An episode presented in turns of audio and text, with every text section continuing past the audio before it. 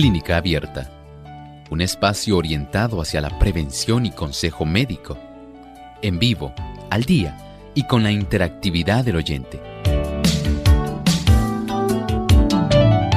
Clínica Abierta, poniendo al doctor a su alcance para un diálogo claro y honesto, porque nos importa su bienestar y salud.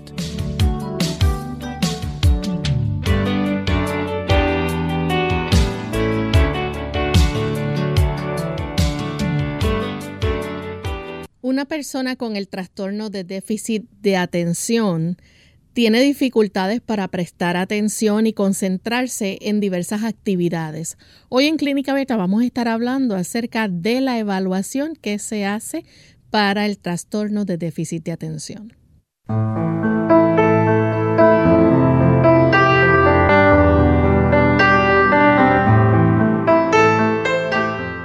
Saludos cordiales a todos nuestros amigos de Clínica Abierta. Nos sentimos muy contentos de poder compartir con ustedes en esta edición especial del programa de hoy, donde estaremos compartiendo un tema que nos interesa a todos. Así que debemos estar prestando mucha atención porque la información que les traemos en este día va a ser de muy buen provecho para cada uno de nosotros. Así que esperamos que nos acompañen y que puedan correr la voz para que otras personas también puedan disfrutar de nuestro programa, puedan orientarse y seguirse educando respecto al cuidado de nuestra salud.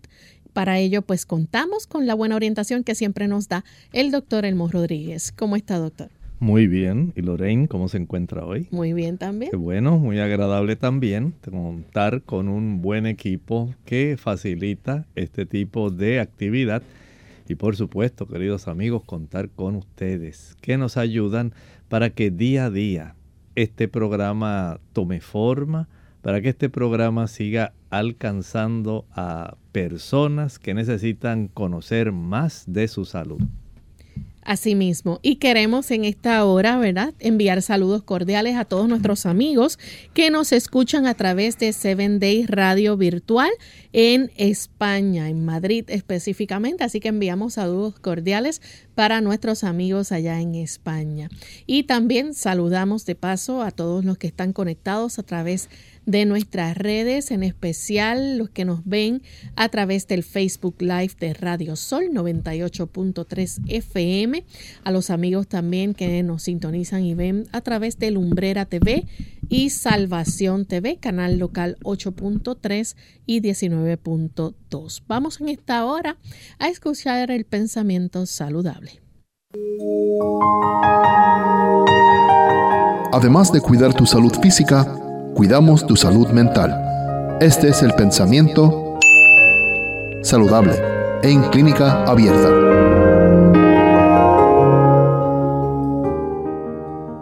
Dios nos ha dotado de cierto caudal de fuerza vital.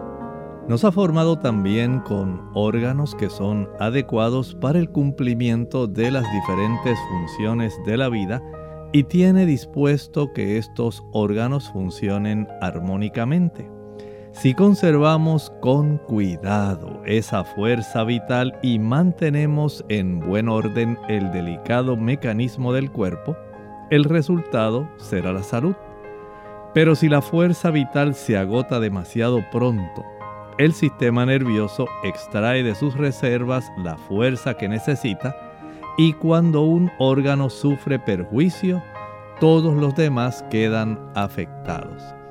La capacidad de nosotros poder cuidar de una manera armoniosa, de una manera integral nuestro cuerpo, va a redundar en que nosotros podamos tener una mayor cantidad de fuerza vital, energía vital, energía que necesitamos no solamente para nuestro diario vivir, sino también para tener esa oportunidad en poder facilitar que nuestro cuerpo se defienda adecuadamente, digamos, de una infección, pero también que pueda hacer procesos reparativos en diferentes áreas del cuerpo que han ocasionado desgaste, que han venido por diversas causas.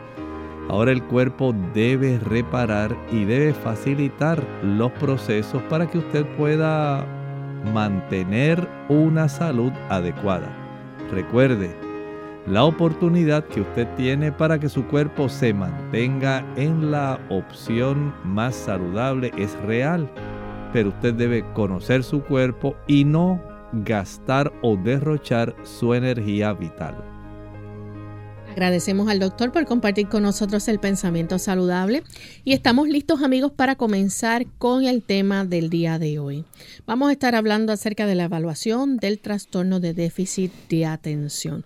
Doctor, ¿qué es esta evaluación del trastorno de déficit de atención y, y si es un tipo de prueba en particular que existe? Sí, en realidad estamos hablando de esa evaluación que consiste en varias partes para ser administrada a un niño o adulto, e incluso adolescentes también, para poder determinar si tiene el trastorno de déficit de atención e hiperactividad. Y esta prueba puede tener, por un lado, una historia clínica. Hay que indagar si en la familia hay una situación que se esté presentando como la que actualmente tiene el cliente o paciente en ese momento.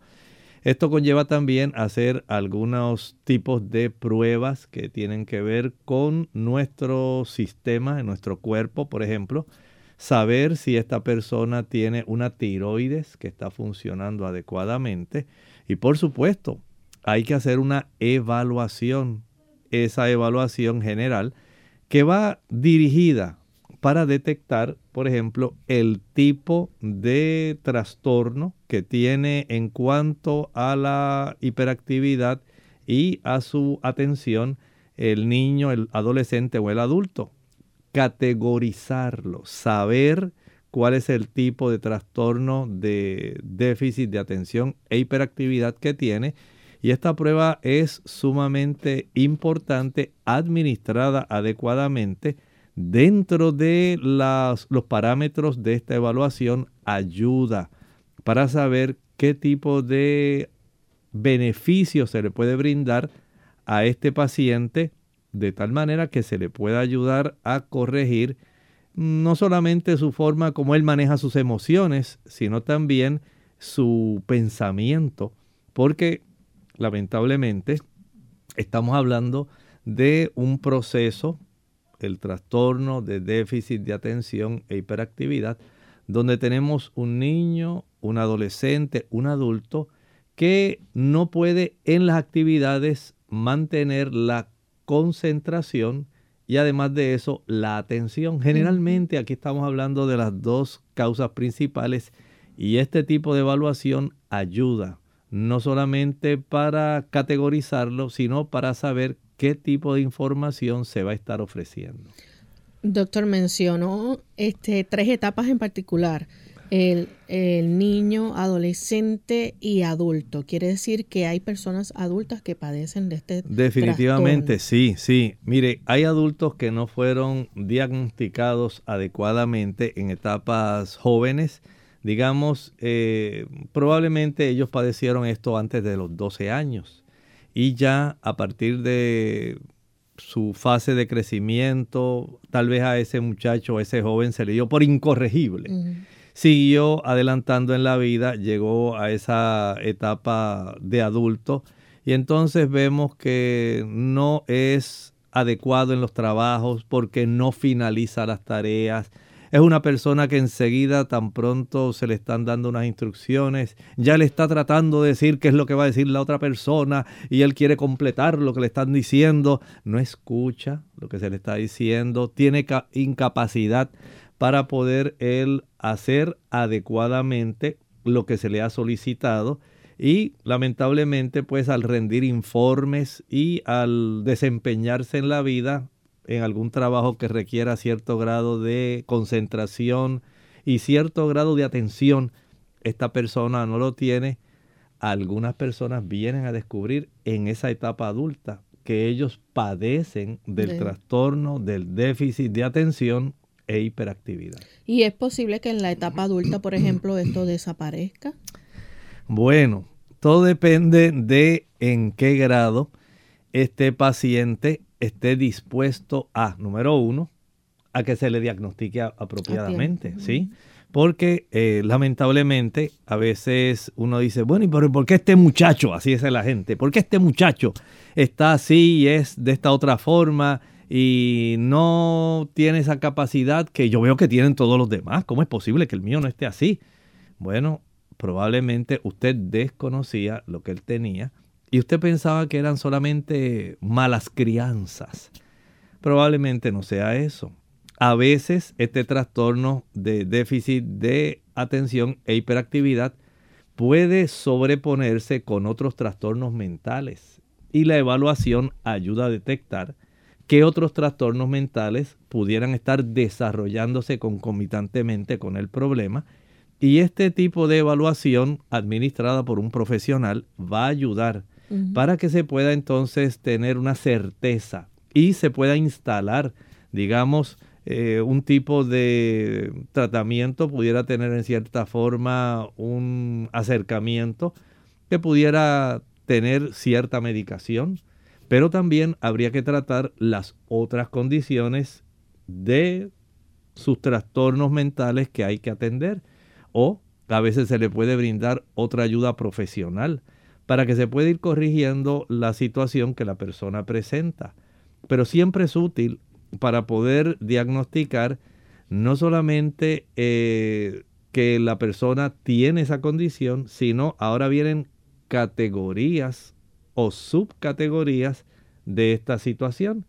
Y de acuerdo a eso, pues se le brinda la ayuda necesaria que esta persona podría tener para corregir o por lo menos aminorar su situación. Vamos en este momento a nuestra primera pausa y cuando regresemos vamos a seguir con este interesante tema, así que volvemos luego de estos cortos mensajes.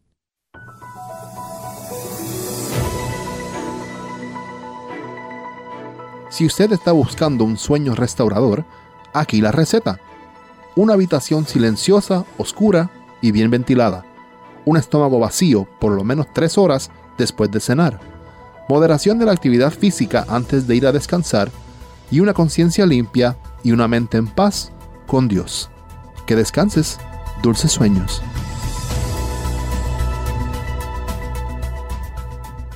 Ataques de pánico. Hola, les habla Gaby Zabalúa Godard con la edición de hoy de Segunda Juventud en la Radio, auspiciada por AARP. Cuando una amiga cercana se sintió mal en las afueras de un supermercado, lo primero que pasó por mi cabeza fue que era una víctima de ataque al corazón.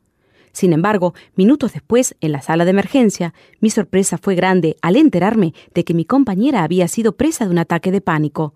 Los síntomas de un trastorno de pánico suelen asemejarse a los de un ataque al corazón o al de otras situaciones médicas peligrosas. Las personas que padecen ataques de pánico sufren episodios inesperados y repetidos de temor incontrolable y abrumador, sin un motivo aparente, acompañados por síntomas físicos como palpitación, dolor en el pecho, mareos y falta de aire. Cuando la gente sufre reiterados ataques de pánico y experimenta grandes dosis de ansiedad, es aconsejable buscar ayuda médica y psicoterapéutica de inmediato. El tratamiento para los trastornos de pánico puede consistir en diversos tipos de medicación para normalizar los niveles de los procesos químicos cerebrales, al igual que sesiones de psicoterapia. El tipo de psicoterapia que se utiliza es la cognitiva conductal, que enseña a las personas a enfrentarse a los ataques de pánico de una manera diferente. El patrocinio de AARP hace posible nuestro programa. Para más información, visite www.aarpsegundajuventud.org. El agua ayuda a regular los niveles de acidez en el cuerpo también retarda los procesos de envejecimiento ya que su consumo mantiene la belleza del cabello, las uñas y la piel. Pero esta mañana te hablaré de su función como protector.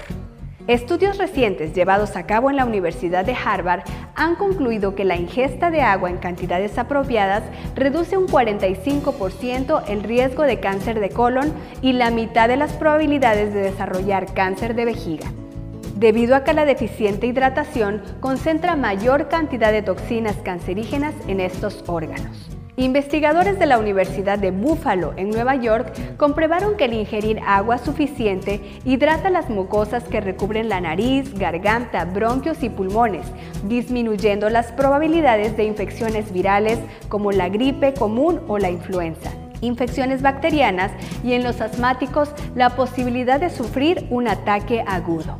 Todo esto con el simple hábito de tomar agua. Esta semana vamos a hacernos el firme propósito de disminuir el consumo de las bebidas azucaradas y si es posible eliminarlas de nuestra dieta. Además, vamos a continuar con nuestro plan de tomar al menos 5 vasos de agua al día. Soy la doctora Neri Martínez y nos vemos en nuestras cápsulas de Más Salud.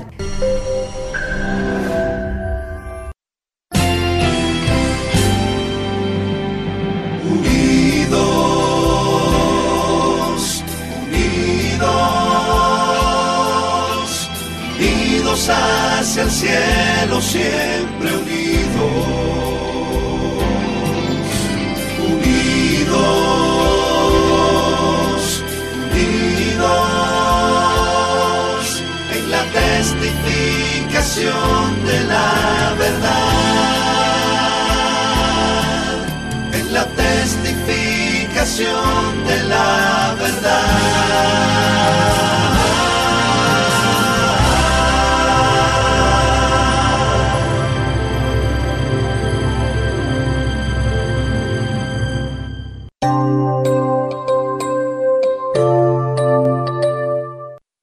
Ya estamos de vuelta en Clínica Abierta, amigos. Continuamos con este interesante tema hoy del trastorno de déficit de atención e hiperactividad. Y antes de la pausa, el doctor nos estaba explicando de la evaluación que existe para el trastorno de déficit de atención e hiperactividad, tanto para niños, adolescentes e adultos también que están incluidos. Doctor, hay tres tipos de este trastorno de déficit de atención e hiperactividad.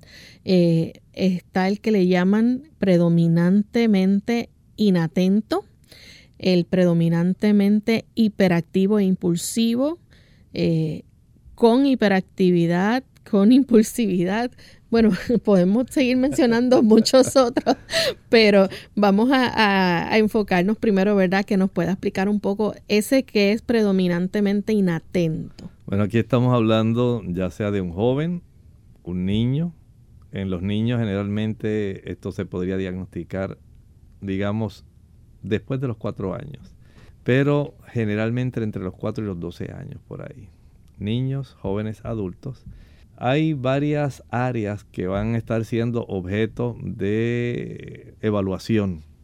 Por ejemplo, ¿cuál es el grado de atención que este niño va a estar desarrollando en su relación, digamos, escolar con sus padres? ¿Cuál es el grado de, o por otra parte, de atención, distracción y organización. Son tres áreas que generalmente se les da una forma de, digamos, capacidad de evaluar mejor, porque son tres áreas que van a decir, por ejemplo, qué capacidad tiene el niño de seguir instrucciones, qué capacidad tiene este niño de estructurar mentalmente de acuerdo a los pasos o el tipo de orden que le dio el papá. Mira, primero vas a sacar esta bolsa de basura, la vas a echar allí con mucho cuidado, vuelves a tapar el recipiente de la basura, regresas y entonces cuando entres solamente dirígete a tu cuarto, a tu recámara y vas a doblar las medias que te dejé encima de la cama. Unas órdenes sencillas que un niño de 5 años puede hacer fácilmente porque no se le está pidiendo algo imposible. Entonces se va a evaluar indirectamente, eh, se le pregunta, porque en estas evaluaciones siempre la familia es esencial, porque son las personas que pueden dar eh, fe, evidencia de que, mire, sí, doctor, mire, es que por más que le decimos, nosotros tratamos y tratamos y tratamos, pero es que no sigue las instrucciones Y por más que se las repito, ahí está el niñito, sencillamente no sigue las instrucciones, no tiene esa capacidad de seguir articulando un proceso de conversación. El niño se le pregunta una cosa, el niño sale con otra. Eh, no, no se puede concentrar la distracción, la atención, la organización deja todo tirado y por más que la mamá le dice, mira fulanito, sí, puedes sacar del cajón de tus juguetes, pero cuando termines, no los dejes desparramados en el piso. Y tan pronto la mamá le da las instrucciones, el niño juega, saca todos sus juguetitos del área donde la mamá se los ha destinado y haga de cuenta que no le dijo nada. Ahí los deja, sigue corriendo y se le ocurrió otra cosa y allá va a hacer otra cosa, Mm. lo que él tiene en su mente. Así que esa atención, esa concentración para desarrollar un esquema en cierta forma organizado, que de una u otra forma todos los niños, los adolescentes, los adultos deben tenerlo, para esto nos demuestra que hay cierto grado de escala, de valores, de administración de tiempo. Todo eso está ahí, una cosa detrás de la otra. Y el seguir una instrucción, el articular una conversación, Ejemplo también que estén en la escuela, la maestra mande a los estudiantes a copiar algo de la pizarra y no termina. exactamente, esa es una o le dice tan pronto finalice de usted copiar lo que está ahí escrito, por favor tenga la amabilidad de contestarla o ponerle una marca de cotejo. Cuando finalice, entonces usted se dirige a mí al escritorio y ahí, si usted lo hizo bien, le voy a poner una estrellita. Pero lamentablemente el niño se queda solamente mirando, se acerca a la maestra, la maestra lo mira y dice, pero, ¿qué te dije, Juanito? Pero si no has escrito, no has contestado nada. Pero maestra, mire, lo que pasa es que... Y le sale con otra cosa a la maestra. Y la maestra dice, no, Juanito, mira, fíjate bien lo que dice la pregunta que escribimos ahí en el pizarrón. Contéstala de acuerdo a lo que hablamos, lo que presentamos en la clase, contéstala. Yo quiero asegurarme de que has comprendido la lección que he enseñado el día de hoy. Solamente pon la contestación correcta. Tan pronto la escribas, te diriges aquí nuevamente a donde mí al escritorio. Si la contestaste bien, mira la estrellita que tengo, color amarilla. ¿eh?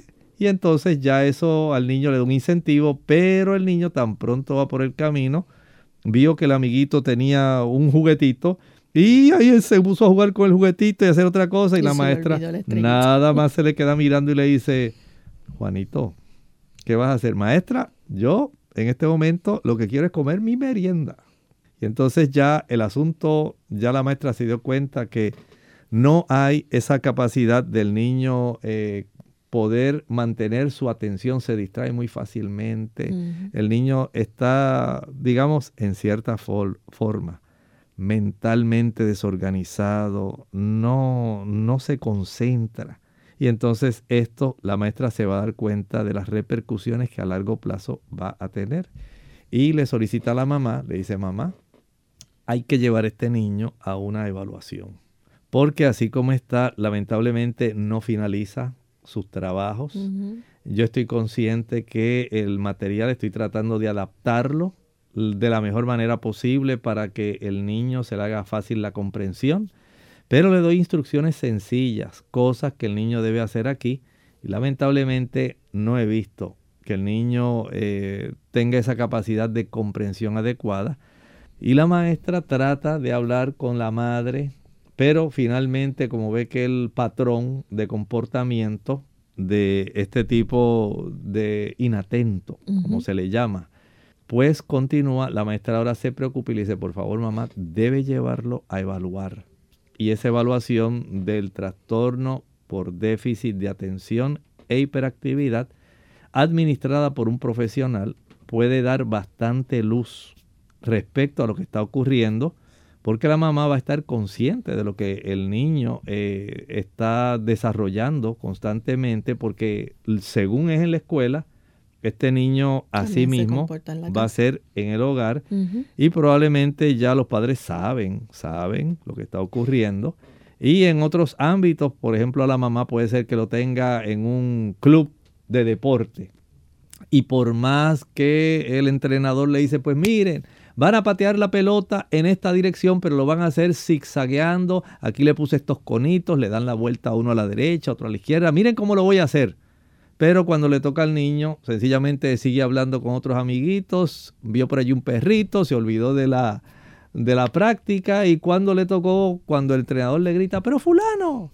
Y entonces el niño se queda así, se paraliza y le dice, ahora te toca y el niño arranca con la pelota y no siguió según el orden que le habían recomendado. Entonces ya ese tipo de comportamiento que nos está demostrando que no hay atención, que está distraído, que cae precisamente dentro de esa categoría, claro, esa categoría no se va a adjudicar hasta tanto no se le haga la evaluación.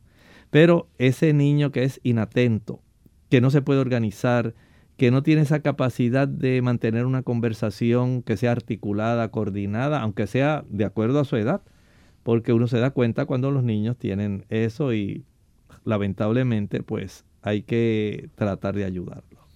Doctor, hay otro tipo de trastorno de déficit de atención e hiperactividad y este incluye entonces la impulsividad, o sea, hay una conducta impulsiva aquí presente. Bueno, en este caso nos vamos hacia el área motriz, la motricidad.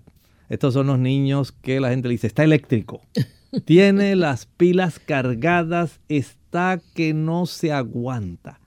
Tiene como si tuviera hormigas encima. Y ahí va el niño para arriba, para abajo, está inquieto.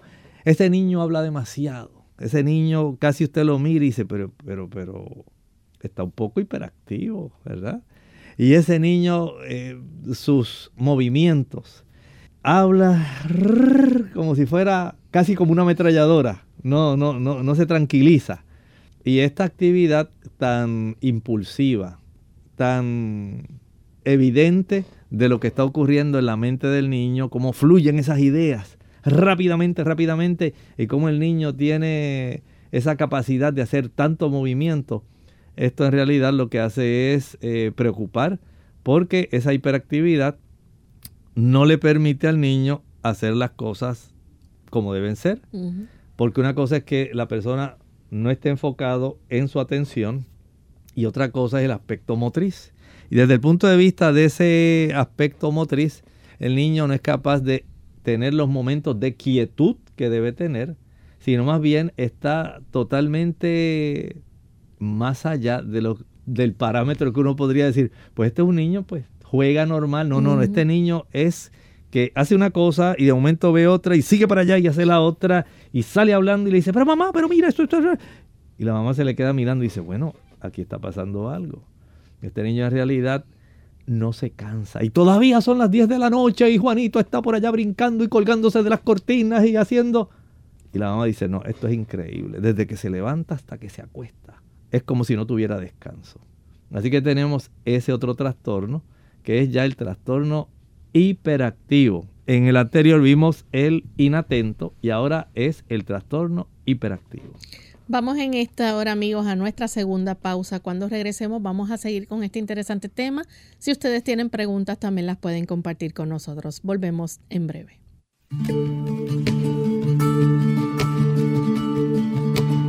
El estrés es un factor de riesgo para muchas otras enfermedades, incluyendo la obesidad. E como é essa relação?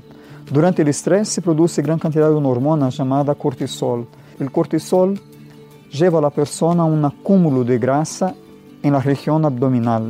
Además de isso, o estresse provoca mais hambre e também distúrbios no sonho.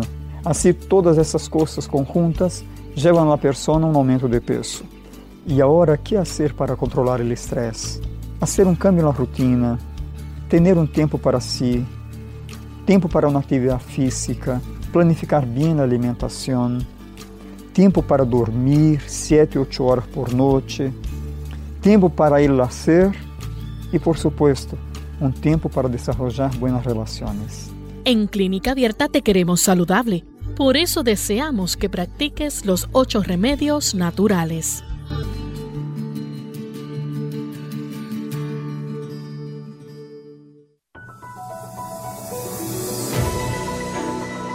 El aguacate conocido en Estados Unidos como avocado, contiene vitaminas K, C, B5, B6 y E, potasio y ácido fólico. Todos estos benefician el sistema muscular, inmunológico y nervioso, previniendo enfermedades e infecciones. Su contenido de vitaminas E y C, así como el resto de vitaminas A, D y K, favorece el sistema neurológico. Por ello se recomienda en personas con deficiencia de atención. Es también un excelente antioxidante. Gracias a su alto contenido en vitamina D, es muy beneficioso para la salud de los huesos.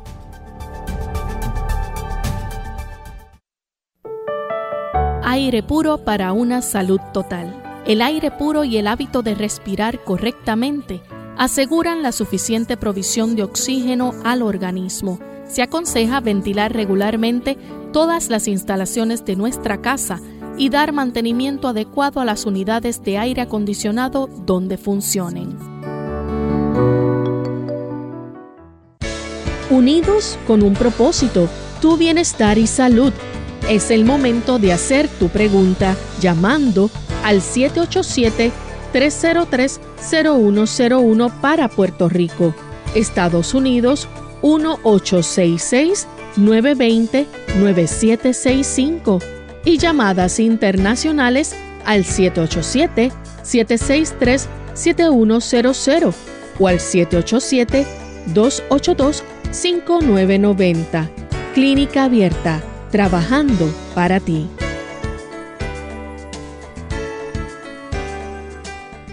Clínica Abierta. Ya estamos de vuelta en Clínica Abierta, amigos. Continuamos con este interesante tema del trastorno de déficit de atención e hiperactividad. Antes de la pausa, el doctor nos estaba hablando acerca de el trastorno que se destaca por eh, la persona ser inatento. Eh, también nos habló acerca del trastorno predominantemente hiperactivo e impulsivo. Pero tenemos entonces ya otro trastorno que aquí es el combinado. Este que es combinado, que tiene el trastorno de la inatención o la hiperactividad. Y tenemos también esta situación, ¿verdad? Eh, inatento, la capacidad de concentrarse y tener, mantener esa capacidad de poder hacer sus cosas, de enfocarse y también de estar tranquilo, la motricidad.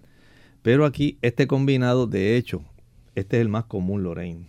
Este de todas las tres categorías eh, que hemos visto. Vimos primero a la inatenta, después el hiperactivo e impulsivo. Y ahora estamos en el combinado que resulta ser tanto en los niños, en los adolescentes, como en los adultos. Es la clasificación más común. Trastorno del déficit de atención e hiperactividad. Y aquí tenemos, por ejemplo, eh, el paciente, en estos casos, no se concentra adecuadamente, pero no es capaz de llevar una conversación adecuadamente, en estos casos, no es capaz de seguir instrucciones adecuadamente, la persona no tiene esa capacidad de mantener una organización física o en su trabajo. Ahora imaginen ustedes esto en un adulto, que se le requiere el rendimiento de tareas, el que pueda mantener conversaciones con otros compañeros, que pueda estar adecuadamente haciendo su labor. Y tienen ahora un hombre o una mujer que están perdidos en su trabajo. Ellos en realidad al tener este tipo de combinación donde su actividad no está él concentrado, no está atento a lo que está sucediendo, pero sin embargo habla mucho. Esta persona no tiene una vida familiar y social que sea adecuada. Un adolescente, por ejemplo, que a causa de este trastorno mantiene unas calificaciones bajas, porque lamentablemente su capacidad de enfocarse, de poder, por un lado, sentarse y aprender de lo que dice el libro, no son capaces de tener un enfoque adecuado como para poder concentrarse, absorber diferentes tipos de estudios, de información, retener y poder entonces rendir, digamos, un examen. Eso no existe, más no tiene esa habilidad para entonces poder ejecutar lo que se le está solicitando. Entonces vean cómo tanto en niños, en adolescentes, en jóvenes, el tener esta situación donde se muestra esa, esa amalgama entre el tipo de atención que no es la más apropiada, la falta de concentración, ese exceso de hiperactividad, esa combinación que se va a demostrar en la vida. Lamentablemente esto va a llevar entonces a que ese adulto, ese joven, ese niño, entonces tengan que ser adecuadamente evaluados para poder clasificarlo y poder beneficiarlo. Tenemos en línea telefónica a Lilian desde Boston. Adelante Lilian con la pregunta. Sí, buenos días. Dios le bendiga. Eh, yo estoy bregando con mi niño desde los dos años con déficit de atención. Yo quiero saber si el déficit de atención es por situación, porque mi niño yo lo di a cuidar muy pequeño en daycare y de daycare pasaba a una babysitter. Yo quiero saber si eso influyó para que él esté así. Y es cierto, él siempre las calificaciones son bajas, eh, tiene, tiene dificultad para enfocarse, es muy activo. Entonces, el vivir aquí no me ha ayudado mucho porque ellos se refugian mucho en sus tablets, en los teléfonos y eso le hace daño. Entonces, la psicóloga me dijo que el exceso de energía que, que él tiene puede ser, para, puede ser usada para mal, porque si él no la quema, eso le puede hacer daño. Entonces, yo quisiera que el doctor me ayudara con eso. ¿Cómo yo puedo ayudarlo? ¿Cómo yo puedo eh, eh, tener estrategias para yo poder tratar con esa situación? Muchísimas gracias. Voy a dejar el teléfono abierto porque no puedo, estoy trabajando en un hospital de limpieza para poder escuchar lo que el doctor me va a decir. Muchísimas gracias por su ayuda. Que Dios le bendiga. ¿Cómo no? Mire, eh, vamos a decir que desde un punto de vista estricto, Estamos hablando de situaciones donde el sistema de los neurotransmisores, la química cerebral de estos niños, no está en la condición más óptima. Y este tipo de situación, eh, en cierta forma, hay una manera de ir organizando esta situación eh, y facilitando que los niños eh, puedan desempeñar una vida más sosegada, que puedan tener patrones de organización mejores, enfocar un poco más de atención. Por un lado, se ha descubierto que proveerle a estos niños una mayor cantidad de los omegas, pero no son los omegas que usted compra en la farmacia. Estamos hablando de los que vienen en los alimentos esos omegas 3, 6, 9, por ejemplo, que usted consigue en la chía, que consigue en la linaza, que usted puede encontrar en las almendras, en las nueces de nogal, en la nuez de Brasil, en las semillas de calabaza, semillas de girasol, en el ajonjolí, en las avellanas, en el maní, en el coco seco. Este tipo de químicos estos ácidos grasos, que son componentes importantísimos para que se puedan tener estos neurotransmisores que son apropiados, tienen una gran necesidad. Esto no es solamente salir a comprar una tabletita que se llama déficit TDAH y las personas van rápido allá y dicen, no, porque esta tiene todo lo que mi hijo necesita. Me dijeron que son bien buenas. No digo que hayan ciertos productos, ya suplementos que traen ciertas combinaciones, pero no es igual a cuando usted le provee en la comida esto. A esto además hay que añadirle la presencia de aminoácidos de buena calidad. Esos aminoácidos de buena calidad los encontramos en las fuentes de proteína de buena calidad. ¿Y dónde están estas en el mundo vegetal? Las legumbres, las leguminosas. Que el niño coma, por ejemplo, habichuelas, frijoles, blancos, negros, pintos, rojos, lentejas, garbanzos, gandules, chícharos, arvejas. Eso ahí contiene una gran cantidad de sustancias proteicas que el cuerpo va a convertir en aminoácidos para desarrollar entonces los neurotransmisores cerebrales que lo ayudan a funcionar adecuadamente. Y de esta manera, en cierta forma, facilitamos que la corteza, que el sistema límbico puedan tener un tipo de estructuración de funcionamiento mucho más normal y que el niño pueda ir viendo progreso en su actividad. El comer una gran cantidad de vegetales, el evitar el uso de aquellos productos que tienen colorantes artificiales, conservantes artificiales y edulcorantes artificiales. Ese tipo de productos deben descartarse. Recuerde que a mayor eh, consumo de azúcar, este niño va a facilitar que ese proceso de la hiperactividad se acelere aún más. Si al niño también se le provee café, si se le provee chocolate, eso facilita que haya un aumento en, la, en el desarrollo de situaciones que son sumamente estrésicas e hiperactivas.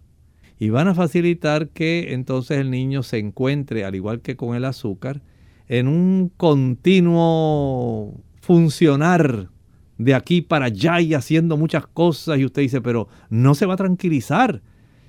Siéntate, quédate quieto. Eso no existe. En ese aspecto podemos decir que el tipo de alimentación incide en esto. La regularidad, eso es parte de este beneficio. El que el niño tenga los nutrientes que necesita en el desayuno, en el almuerzo, en la cena. Que no esté usando juguitos junto con alguna dona o algo así, porque usted tiene prisa, porque si no, no llego a tiempo al trabajo, cómete eso y vente. Ese tipo de situación no facilita el que haya una gran mejoría en el tipo de eh, categoría donde el niño ha sido clasificado. También hay algo que he leído y he sabido que ayuda muchísimo a estos niños y es tener el contacto con la tierra. Y usted dirá, ¿cómo es eso, doctor? Se ha encontrado que los niños que se crían y se desarrollan en un ambiente más campestre, en ese ambiente, en un ambiente digamos más agrícola, donde podamos tener tal vez los perritos, animalitos de la granja, pero también que el niño pueda estar eh, sembrando, pueda estar ayudando expuesto al aire libre, al sol, al contacto con la tierra, esto ayuda a ir organizando mentalmente el foco de atención del niño para facilitar, por ejemplo, que el niño pueda interesarse en plantitas, que pueda sembrar semillas, pueda verlas crecer, que pueda deshiervar alrededor de ellas, que pueda poco a poco, recuerden que estos procesos no son procesos que se desarrollaron de la noche a la mañana, esto tiene que ver con influencias prenatales. Tiene que ver con el ambiente en el cual ese niño creció. No solamente el ambiente intrauterino, sino también cómo se desarrolló el ambiente hogareño. Cuántas personas intervinieron en el desarrollo de ese niño. Todo esto, todo este conjunto de situaciones se va sumando. O sea que además del aspecto de la alimentación, de la madre mientras gestaba, además de la alimentación del niño mientras lo criaban y además de la alimentación del niño mientras está ahora en su etapa escolar. Todo esto se conjuga y va a facilitar que junto con el ambiente dentro del cual se ha desarrollado este niño intrauterino, hogareño y escolar, todo esto va produciendo una serie de estímulos que el cuerpo reconoce, que incorpora, que interpreta y que se manifiestan en un tipo de actividad, hiperactividad en estos casos, donde el niño habla sin cesar, la conversación es rápida, no tiene su atención, ya está haciendo una cosa cuando salta a la otra, el niño comienza a comer y deja la comida porque vio por allí que había un animalito que estaba pasando y va detrás del animalito, lo corretea, sigue por allá y allá se encontró con que había otra cosa que le llamó la atención, se olvidó que estaba comiendo su comida y en esta comidita pues si los padres o los cuidadores lo que le están dando es abundancia de azúcar porque al niño le encanta el helado con el pastelito, el bizcocho y tiene esa dificultad para tener oportunidad de alimentarse adecuadamente, esos factores están facilitando que este tipo de procesos se pueda perpetuar. Si la vida social no es adecuada, si la vida familiar no es adecuada, el tipo de música que se escucha en el hogar, todo eso, todo eso es un tipo de, digamos, ecosistema dentro del cual se está desarrollando ese niño. ¿Cuál es esa biosfera en la cual el niño se está desempeñando y que de una y otra forma va a estar incidiendo en él? Así que este tipo de asunto, eh, independientemente que usted haya visto en tiendas de productos naturales y que vendan por la internet, que si este es el producto que definitivamente al niño le va a quitar su trastorno de déficit de atención e hiperactividad, porque ha sido un éxito y se ha comprobado y han testimonios, las cosas no son así. Todo el mundo no está categorizado igual, todo el mundo no ha tenido las mismas causas para desarrollar alguno de estos tres tipos de trastorno de déficit de atención e hiperactividad. Por lo tanto, hay que ser muy cuidadosos, hay que llevarlo, no trate usted de manejar sola esta situación, debe llevarlo a ser evaluado por un profesional. Ese profesional va a utilizar varios métodos para poder acceder a información de buena calidad y saber entonces cómo ayudar al niño apropiadamente. Doctor, tenemos eh, varias eh, consultas. Tenemos a Berta que nos llama de la República Dominicana. Adelante, Berta, con la pregunta. Berta, eh, buenos días. Adelante, Gelda. Sí, este, cuánta cosa a veces los maestros ven en nuestros niños. Ya yo no tengo niños, pero yo pasé por una situación que los ellos mandaban a evaluar la niña y no quise. Y duré un tiempo, un tiempo sin querer ir. Y la niña con la condición, ellos más sabían que yo, porque los médicos, hay muchas cosas que inciden en el aprendizaje del niño. Entonces, ya a los 10 años decidí llevar a la niña al psicólogo. Y cuando uno lleva al niño al psicólogo, no solamente evalúan a los niños, evalúan a uno también. Mira, mis, oye, público, madres que están criando. Esa niña voló todo lo que ya pasaba, ya ella aprendía, ya tenía un aprendizaje muy desarrollado. Y tengo para decirle, después esa muchacha, ella eh, desarrolló para, podía dar diferentes carreras y ahora mismo ella pues es una educadora.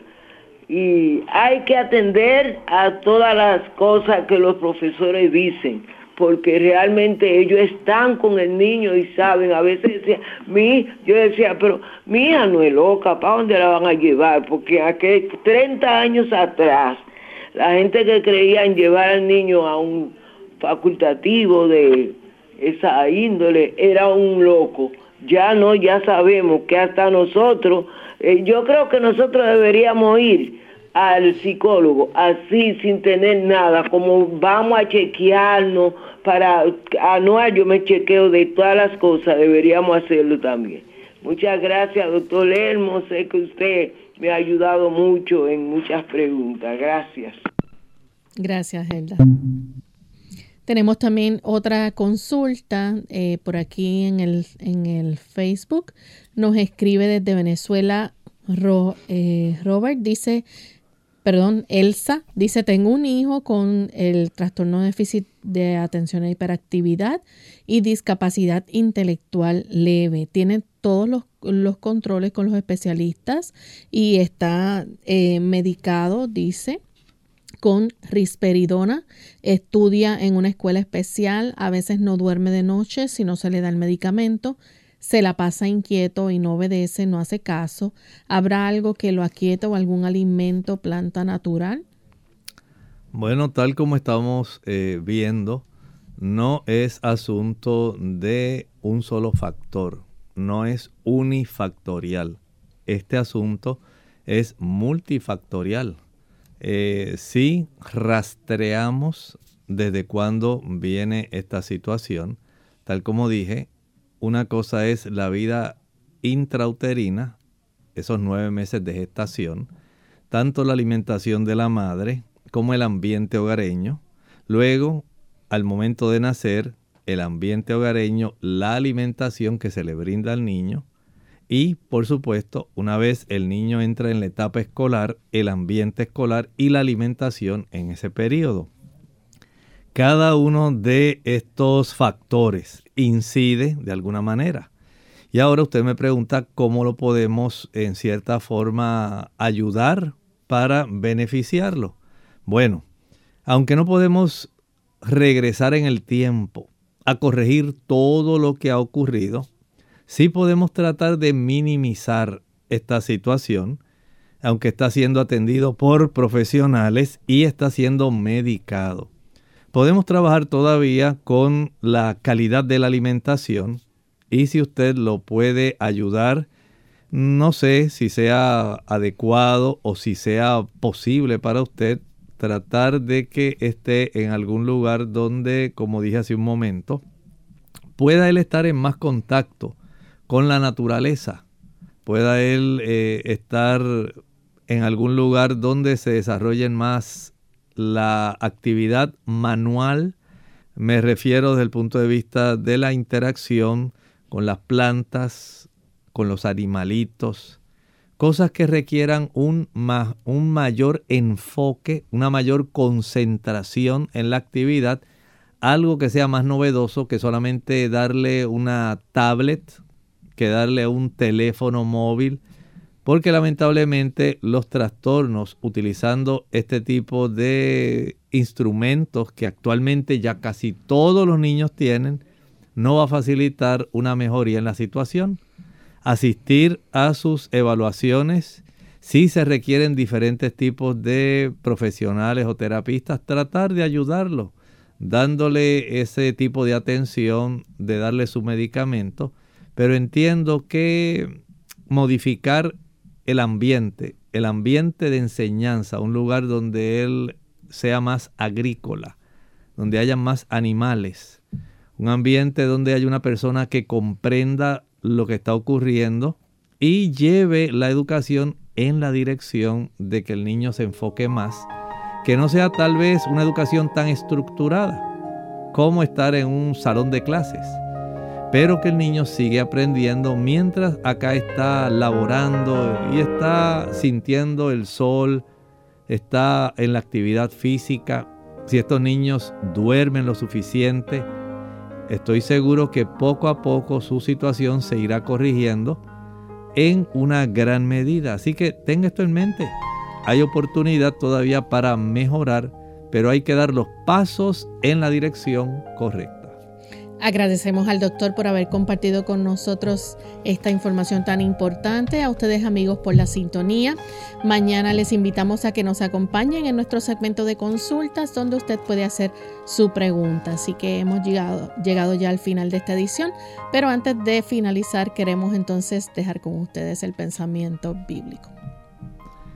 Dice la Sagrada Escritura en Apocalipsis 21 y el versículo 9. Vino entonces a mí uno de los siete ángeles que tenían las siete copas llenas de las siete palagas postreras y habló conmigo diciendo, ven acá, yo te mostraré la desposada, la esposa del Cordero. Ciertamente ahora se hace un cambio de escena, así como ocurre en las películas. Y ahora hay un momento importante, un momento crucial Ahora el ángel desea llevar la atención no al castigo de los impíos, sino a la dicha que gozarán los salvados.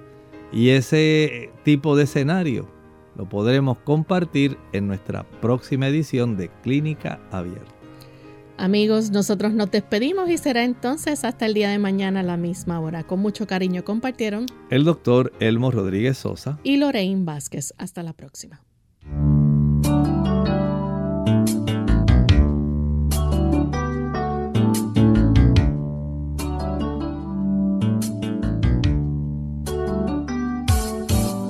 Clínica Abierta.